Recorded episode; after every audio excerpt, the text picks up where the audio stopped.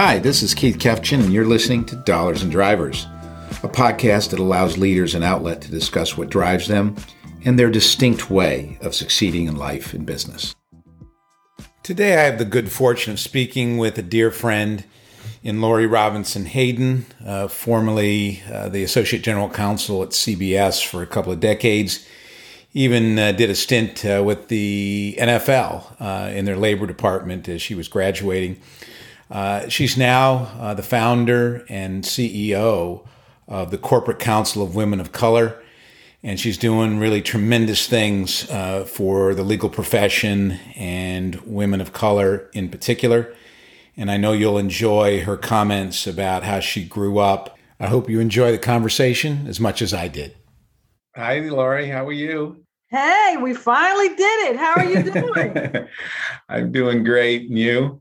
I'm doing well. I really appreciate you taking the time uh, to do this I don't know how much other episodes you've listened to, but it's decidedly hospitality specific, as you know, because that's my expertise. You've been in hospitality for a long time. Yeah, it's. And uh, how uh, are you all dealing with this COVID? Oh, it's been it's been a very very difficult 14 plus months. Uh, this industry has obviously been so uh, hard hit, and it's the people who could probably deal with it the least that have been the most affected all the line level workers all the people that are working paycheck to paycheck taking care of their families in that sense and it's been you know a very difficult time and then you know not to be a downer but you know you've had like the passing of Arne Sorenson the CEO oh, at Marriott yeah. and right.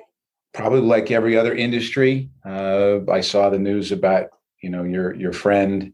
And we've had the same kind of thing happen in our industry where we've lost boy it just seems like a, a lot of senior um, woodsman type of people to this industry. So it's been very rough but there's a positivity to this industry too. It's a fun business. People are generally very positive, uh, and you're starting to see at least some light at the end of the tunnel people are traveling again i have some hotel clients who have resort type properties uh, and they're 100% full.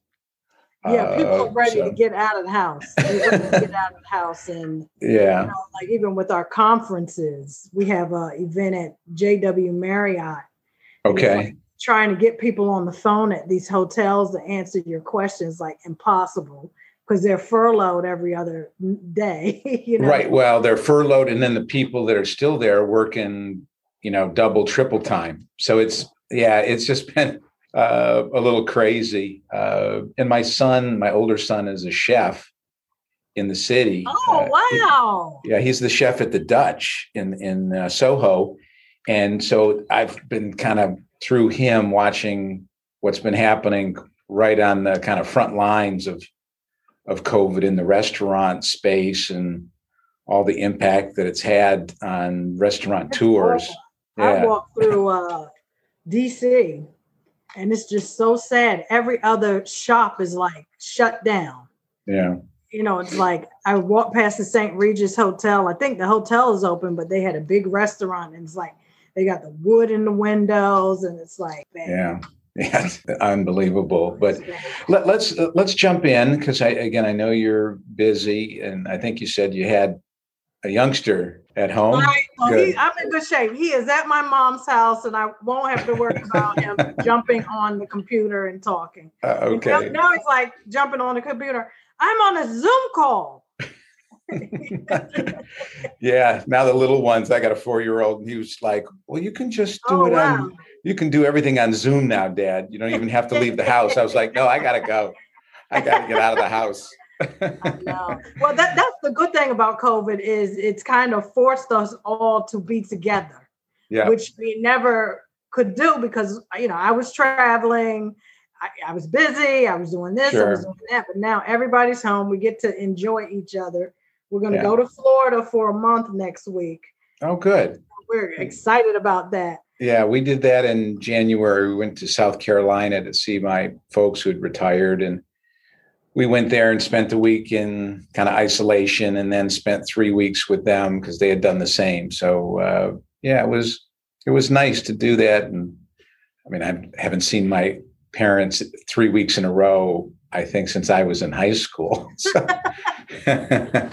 uh, but well, again, let, us jump in. Uh, okay. You, you kind of generally know the the topic and some of the questions, but I'll I'll morph because again, I, I find you know your background and and what you've been doing of late probably very different to the listeners that typically listen to the podcast and so i, I think you'll be uh, call it a breath of fresh air or just something uh, quite different um, so if you could maybe start by walking through how you got to where you are uh, i mean cbs huge organization uh, before you left you were kind of one of the big dogs there. Uh, so give us a sense of, you know, how you got there and what key decisions were made that that moved you down that path.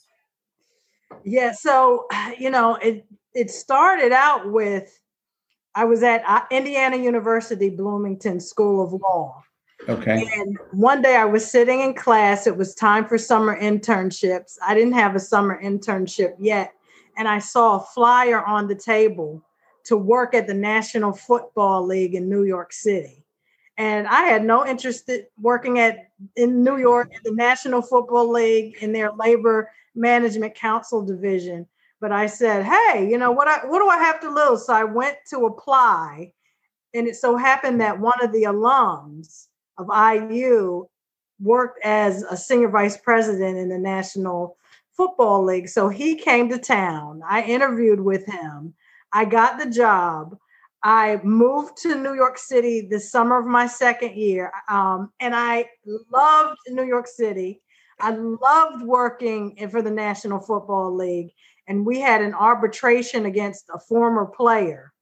And I got to fly to uh, Indianapolis and stay in this really fancy hotel now, at this time, I was like 23 years old. I hadn't right. lived, I hadn't traveled. So that was really big for me.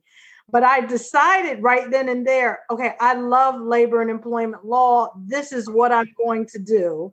This was in 1997, before there was Facebook, before there was LinkedIn, before there was Twitter. So I decided I am going to network this entire summer and I'm going to try to meet with as many labor and employment lawyers that I can while I'm in New York City. So I got something called, do you remember this? Martindale Hubbell. I got yeah. the, the old school physical book and just went through the book and just started cold calling people in New York City wow. to try to meet with them for lunch or meet with them for dinner to talk to them about their careers in labor and employment law. And I where, where do you think where do you think that gumption came from? I mean, not, not a lot of people I think would have uh, done that. It sounds like you were very determined, maybe more than most. I, have always been a very determined person. And I mean, I, I think when I look at what drives me, mm-hmm. I would start with my family. You know, okay. as a child growing up, my parents both instilled in me that I could do anything that I put my mind to. And for years, there's been this running joke that when I was three years old, they would ask me, Well, what, what do you want to do? what do you want to be? And I would say, I want to be a hot dog lady. I don't know where that came from. But you know, everybody would ask me, what do you want to be? And I would say, I want to be a hot dog lady. And you know, my family and the community, they always encourage me, like, you can be whatever you want to be. If you want to be a hot dog lady, we will support you in that. And it wasn't a negative, you can't be a hot dog lady. What right. what do you mean? But throughout my my upbringing, it was always you can do whatever you put your mind to. In my community, we had many African Americans who lived in Prince George's County. I saw role models who were doctors, lawyers. We had okay. um, a military general that lived up the street from our house, and many people were high ranking officials with the US government. So, you know, I think from that came my passion and my drive and my faith in God, more importantly, mm-hmm. that He tells me that I can do all things through Him. So I just knew that if I got on that phone, I was going to connect with someone, and I did. I and who was that someone? I, I connected with two people that summer. I connected with Ronald M. Green, the founding partner of Epstein, Becker, and Green, mm-hmm. who took the time to meet with me and gave me a job that summer before I left New York City. And I met with another lady, very nice lady, Susan K. Anderson, who was a labor and employment counsel at CBS. I had created this student business card for my networking, and I gave her this card, and she says she always remembered me because of that card. But I stayed in contact with Susan for all of those years after law school. I worked at Epstein Becker and Green because I met Ronald Green. After mm-hmm. that, I went to work for Seyfarth Shaw. And one day, when I was in the office at Seyfarth Shaw, I got a phone call from guess who? Susan K. Anderson. Right. And she said, Hi, Laura, you know what? We we have an opening at CBS. I think you would be great. Why don't you apply? It's in our labor management council division. So I applied and got the job, and the rest was history. When I got to CBS, like I said, I started in the labor and employment group. Viacom split from CBS in 2006. So a new chief legal officer came in, a guy named Louis J. Briskman. And at that time, I had started Corporate Counsel Women of Color. He was a um, big advocate in diversity, equity, and inclusion. And he saw my star and he picked up the phone one day and called me and said, Hey, look, you know, I like what you're doing with CCWC. I want you to come do that for me. Would you consider coming to work for me in my office? And I was blown away because back then we had such a structure like the GC never calls the the, the low man on the totem pole. So that was out of ordinary right then and there. Right.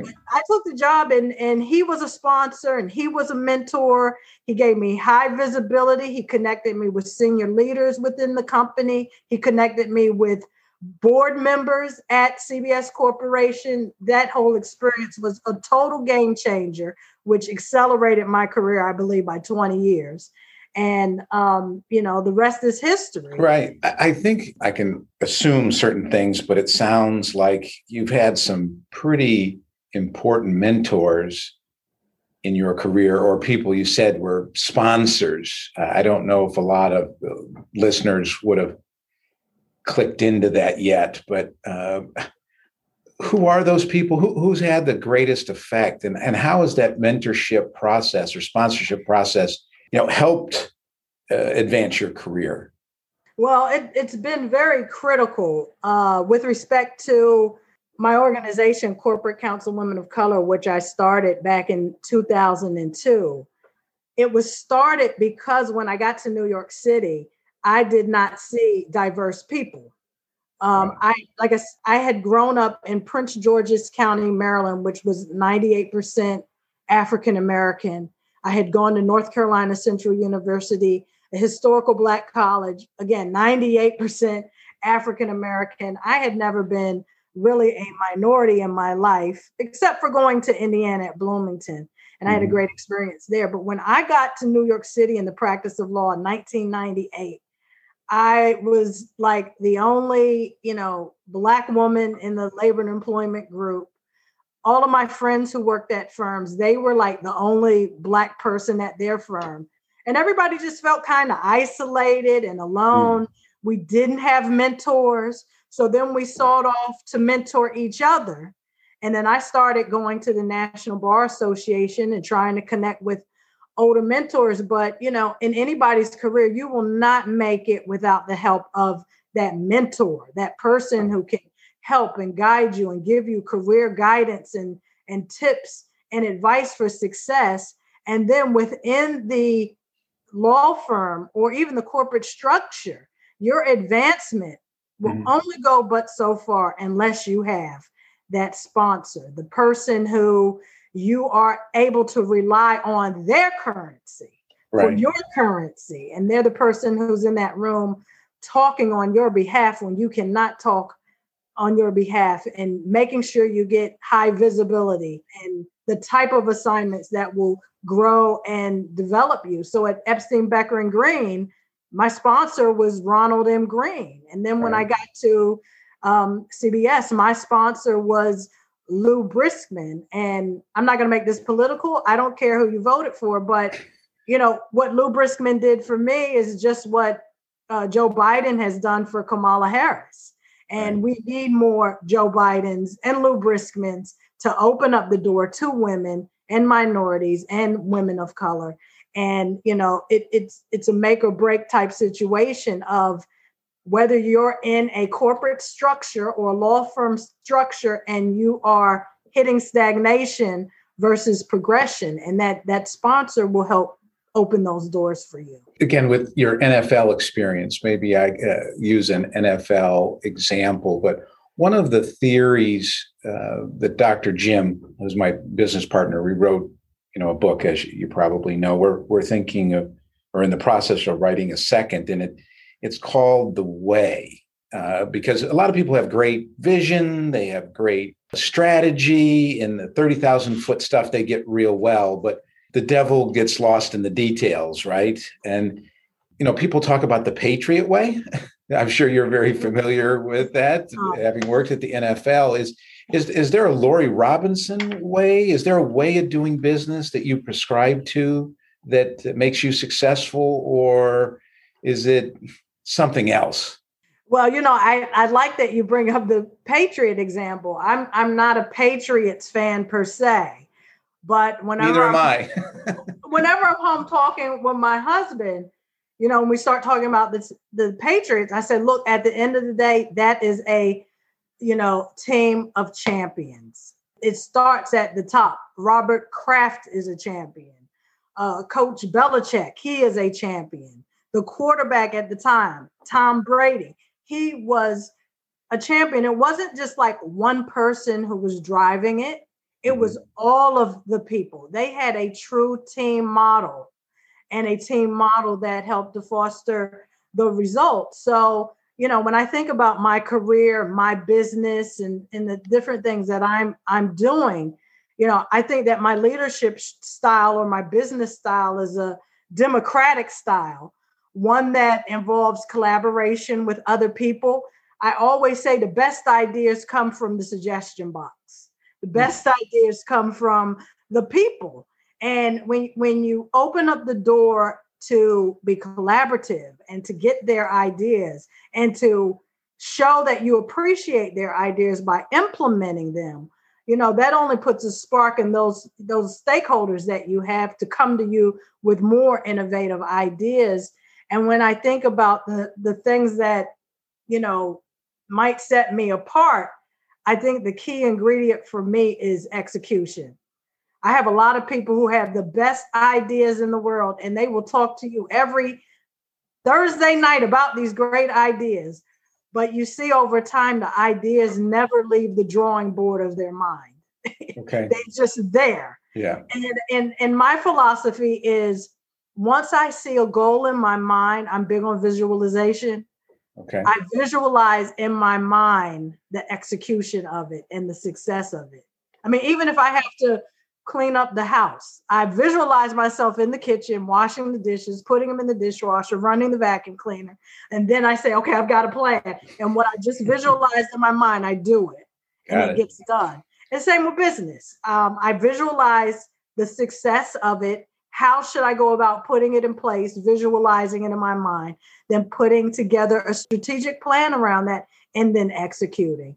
And, and I think that's what has been able to help me get a lot of things done, make the connections that I've been able to make through networking, and build corporate counsel women of color from scratch out of my Harlem apartment all those years ago. Yeah, no, I want to talk about that more uh, in depth, but uh, maybe get through a couple of other points because uh, I think that's not only interesting, but I, I, think it's very, very powerful what you've what you've done. Maybe another controversial issue of pay compensation. Uh, one of the many things that we do here is executive comp consulting, and the the issue of even CEO pay obviously hits the headlines. It seems uh, every time proxy season rolls around. You know, are you worth that kind of money? Uh, the inequities of pay that you're probably very familiar with uh, between men, women, people of color, and so forth. Just walk me through your your thinking on fairness in pay in the United States of America. Well, I was watching the news the other day, and they were talking. I, I, think it was Equal Pay Day, and they they were giving the statistics, and they said that, for example, women of color, Black women in particular, make sixty three cents to the dollar that a white male makes. Hispanic women make fifty five cents wow. to the dollar that the man makes, and I think white women make eighty three cents to the dollar that a, a white male makes. So there's definitely disparity. And why? We're not in the room. We're not in the room making the decisions. Um, and, and that's what a lot of the, the push and the focus is on right now. Mm-hmm. Figuring out a way how to diversify corporate boards. Like I said, the tone starts at the top, kind of like the analysis we had with the uh, Patriots. And I think right. if you have more people um, with with input, with different perspectives, and you have people of color and women all sitting in on the decision regarding comp and what the standard is regarding comp, mm-hmm. then I think we will be able to see um, the playing field get level. Right now, you know, you have one group in many of these corporate environments and law firms or wherever you are making the decision on who gets paid what I remember a friend told me this story. She worked at a law firm a few years ago, and she had put in all the work and all the time and all the energy. And when it was time for compensation, the uh, male partner told her, Well, I can't give you more than Jim. Jim has a family, he has a wife and kids to support. You don't. Now, wow. and he actually articulated that. Thanks for that terrible bit of honesty. it was it was honesty, but you know, again, at the end of the day, if you if you don't have women on the compensation committee where we can look and make sure that okay, 10 people we're looking at who are being compensated, they all did the same type of work, the same right. level of work. The, the compensation should be the same, and we're not looking for little loopholes to pay one person more than the other. Do you think um, these recent rules or laws put in place by many states, including New York, about not being able to ask about pay, do you think it's helping or there's still too many loopholes to run around? I think that over time, um, that is going to actually help. Okay. You know, now COVID has really changed the game, I think, the way where we were progressing toward um, the enactment of these new laws that say you can no longer ask for the pay history.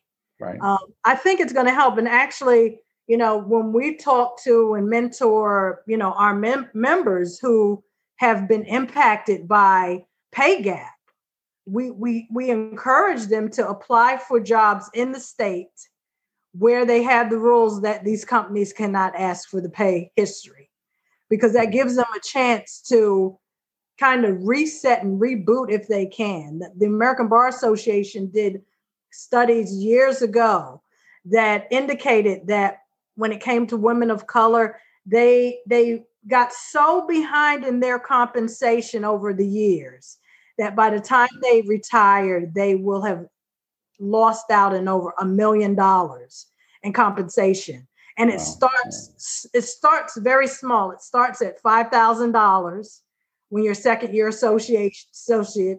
Then the next two years now you're behind $20000 and then as you progress in your career the just the gap gets bigger and bigger.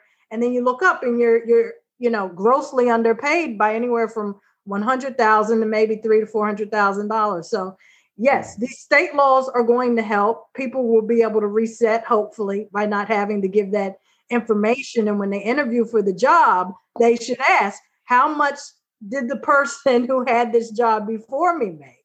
Or they should go to headhunters and yeah. say, my range for this position is X to Z. Yeah, I think that's one of the reasons why our comp practice has grown so much, even with during the COVID period here, is that people just want to understand where they sit on a spectrum.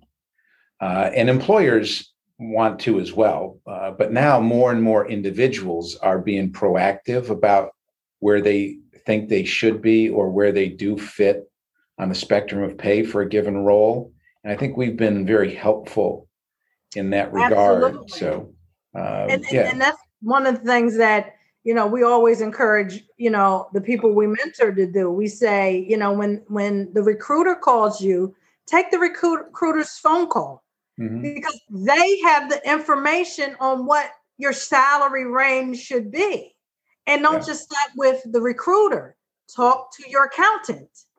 Your your or financial manager. Your financial manager sees the compensation of multiple people right. You can ask your your financial planner you know how how how am i looking on paper compared to other people that you manage? And they can tell you you know you're behind because everybody else i'm managing they have more money in their 401k or they're giving more stock awards and more equity and you have no stock awards and equity. So there are multiple resources now where you can get salary information. You're armed and dangerous when you go to interview because you mm-hmm. have the information and you're not relying on the other side to tell you how much you should be paid but you know your worth and you can ask for it fair enough uh, another angle uh, you know how do you you seem like a in a good way a pretty competitive person. I, I tend to gravitate towards those types of folks, sports oriented uh, people. But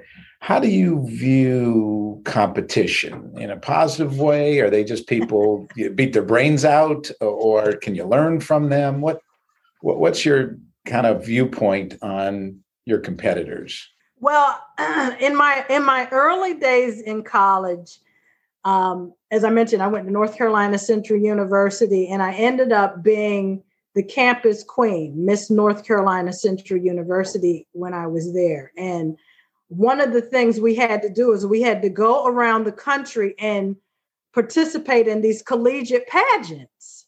Wow. And it was the best experience that I had because it really pushed me out of my comfort zone. But I remember when I would be at the competitions, and you know, one competition I, I ended up losing because I started focusing on what the other contestant was doing and trying to copy what the other contestant did. And it just resulted in my not being my authentic self. And mm. anyway, I ended up not advancing the way I, I think I could have.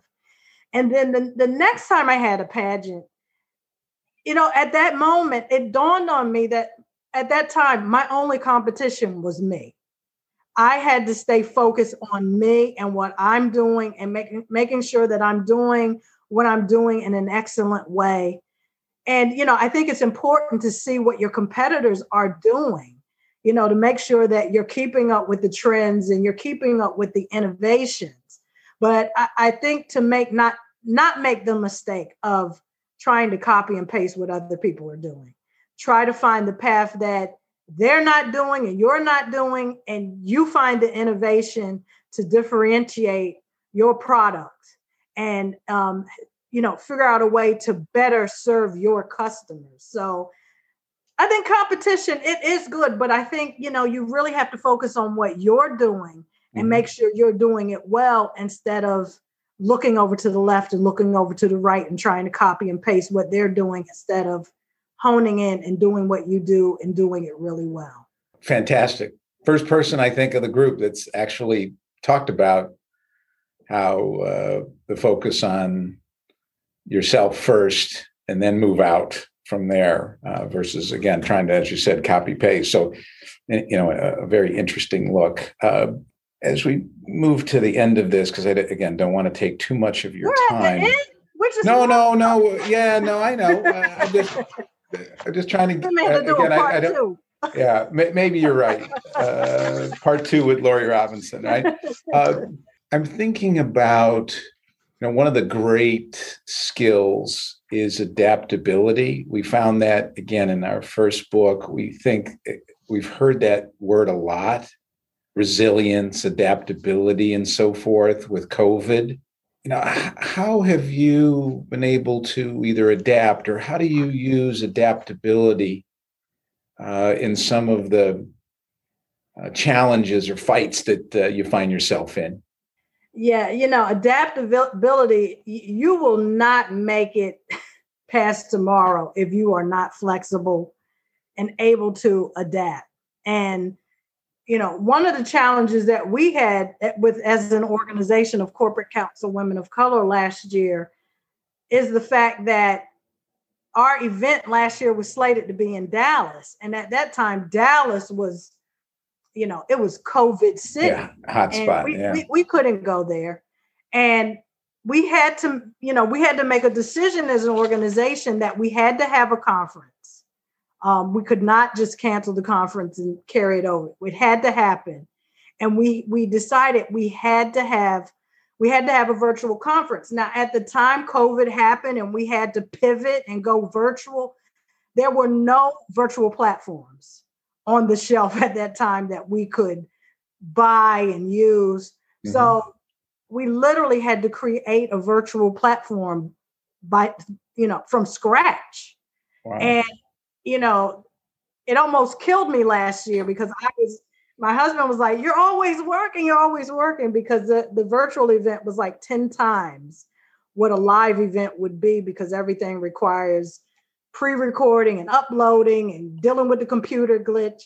But we ended up making the pivot and we had this virtual conference and it worked out to, to be so beneficial that we end up having more people attend last year because we had the virtual component than we had ever had before. So wow. now this year we do hope to go live in uh, Los Angeles in September. But now that we have a virtual p- platform, we have the opportunity to host it virtually as well, in addition to live. So I kind of think of like the, the, people who are still using the rotary phone mm-hmm.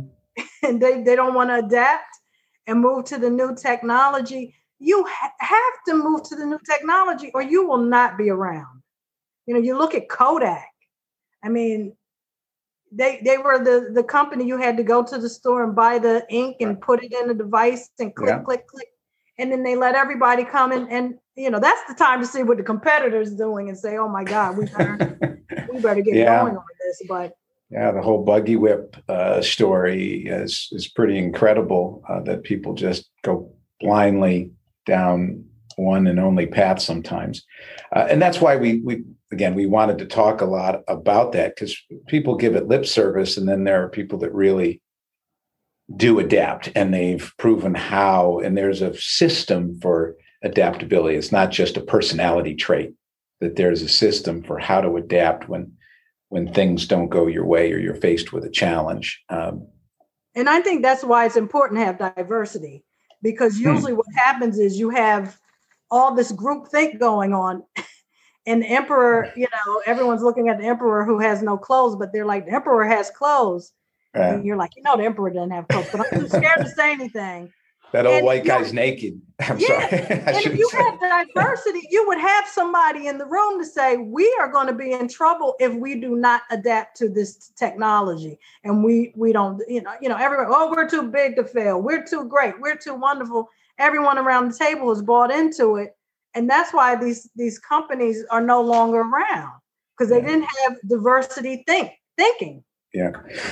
Uh, again I, I really do want to spend some more time talking about uh, social injustice in particular. Uh, i mean your viewpoints will I, I think are going to be at least very interesting to me. Uh, we've been you know i live in a neighborhood that's very diverse uh, bed-stuy it used to be all white New York at one point, then it turned all black at one point. Now it's quite diverse. And I saw it firsthand in my neighborhood what was going on this past summer. And it's still there. I mean, it's a very active spot. And uh, we're involved in that. But I, I wonder, you know, your perspective on social injustice. What could you know people like me who may look like me forget about my thinking for a moment uh, how should we others like me be thinking about this issue? What can we do to be the solution rather than the problem in your mind? Well you know i there's this the famous poem uh, that goes you know first they came for the communists but I didn't, I wasn't communist, so I didn't speak up. You know, then they came for the socialists. I wasn't socialist. So I didn't say anything. I didn't speak up. And then they came for the next group, and I wasn't that next group. and and then then they came for me and there was no one left to speak so i mean i really think when you look at everything that's going on in the world and everything that's going on in our communities it, it's not a i'm not that group so it's not my issue. Hmm. because what when we when we fail to get involved and when we fail to speak up we see that it ends up impacting all of us. So you know as a as you know as a person in your in your neighborhood and and just getting involved you know like i said we need more joe bidens. We know we need more lou briskets you know are you mentoring people in your community are you offering summer jobs to the kids up the street who may not have the access to the opportunity are you mm-hmm. providing your knowledge and your wisdom to make the community better. Those are all of the things that we all need to be doing because at the end of the day, it's it's all of our issue. I, I a big Spider-Man fan, and I I just think over and over again to the part where Peter Parker was walking down the street and saw the guy. He was doing the robbery, and something told him, you know what, you should stop the guy. And he's like, I'm not going to stop the guy. It's not my problem. And he walks away. And then Fast forward, the robber comes and kills his uncle. So it's like, you know, we all have the power to have impact in, in things that are going on in our society that are wrong. We all have the collective power to fix it and make it better. And if we don't do it, you better believe it's going to be your problem later. You don't see yeah. it now, but it will be your problem later. So let's be proactive on it. Got it. Thank you for that. Uh, maybe a couple of last few questions. Uh, I, we talked about the Patriots. I've been asking folks about how they define what a dynasty is and how do you. Most people say, "Boy, I would love to build a great company or a great team or whatever it is." But uh, what constitutes a dynasty for you, and and is building one even worth uh, even thinking about? What's your what's your thoughts on on that? You know, I, I think it's very important. Um, when I when we look at our lawyer members and they spend all of their time in their career and they're striving for this job and this role and this promotion and and many of them get it and then they stop and say wait you know you know what's my legacy and mm. and at the end of the day, when you talk about a dynasty, the dynasty is the legacy. And and right. for me, my dynasty, it will be my family. The other side of my da- dynasty will be my business. But if I look at the business aspect, it's making sure that the business can sustain past me, you know, and making sure that we have developed the right talent and given the people in our organization enough ownership and the ability to foster innovation by using the right side of their brain for creativity.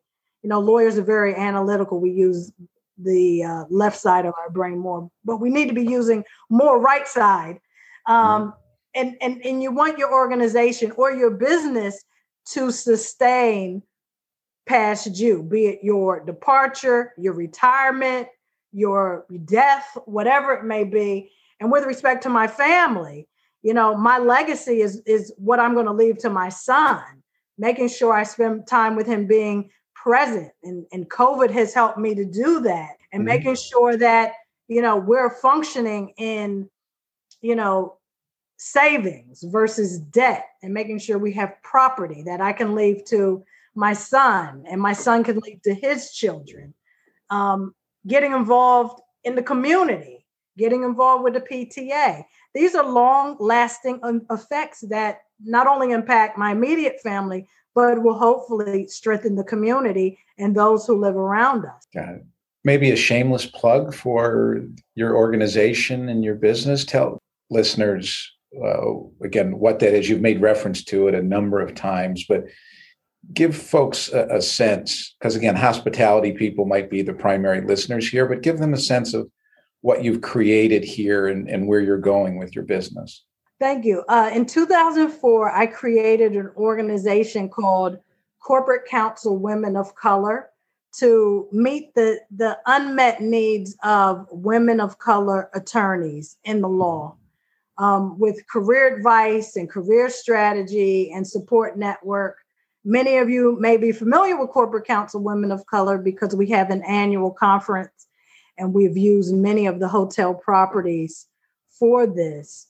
But we are focused on, you know, making sure that our members have an opportunity to know how to negotiate their salaries so that they're getting their worth and making sure that they have a seat at the table and a voice at the table. We're now um, working to help with the new initiatives and pushes for board diversity. So we're developing board uh, ready candidates, working with KPMG on that.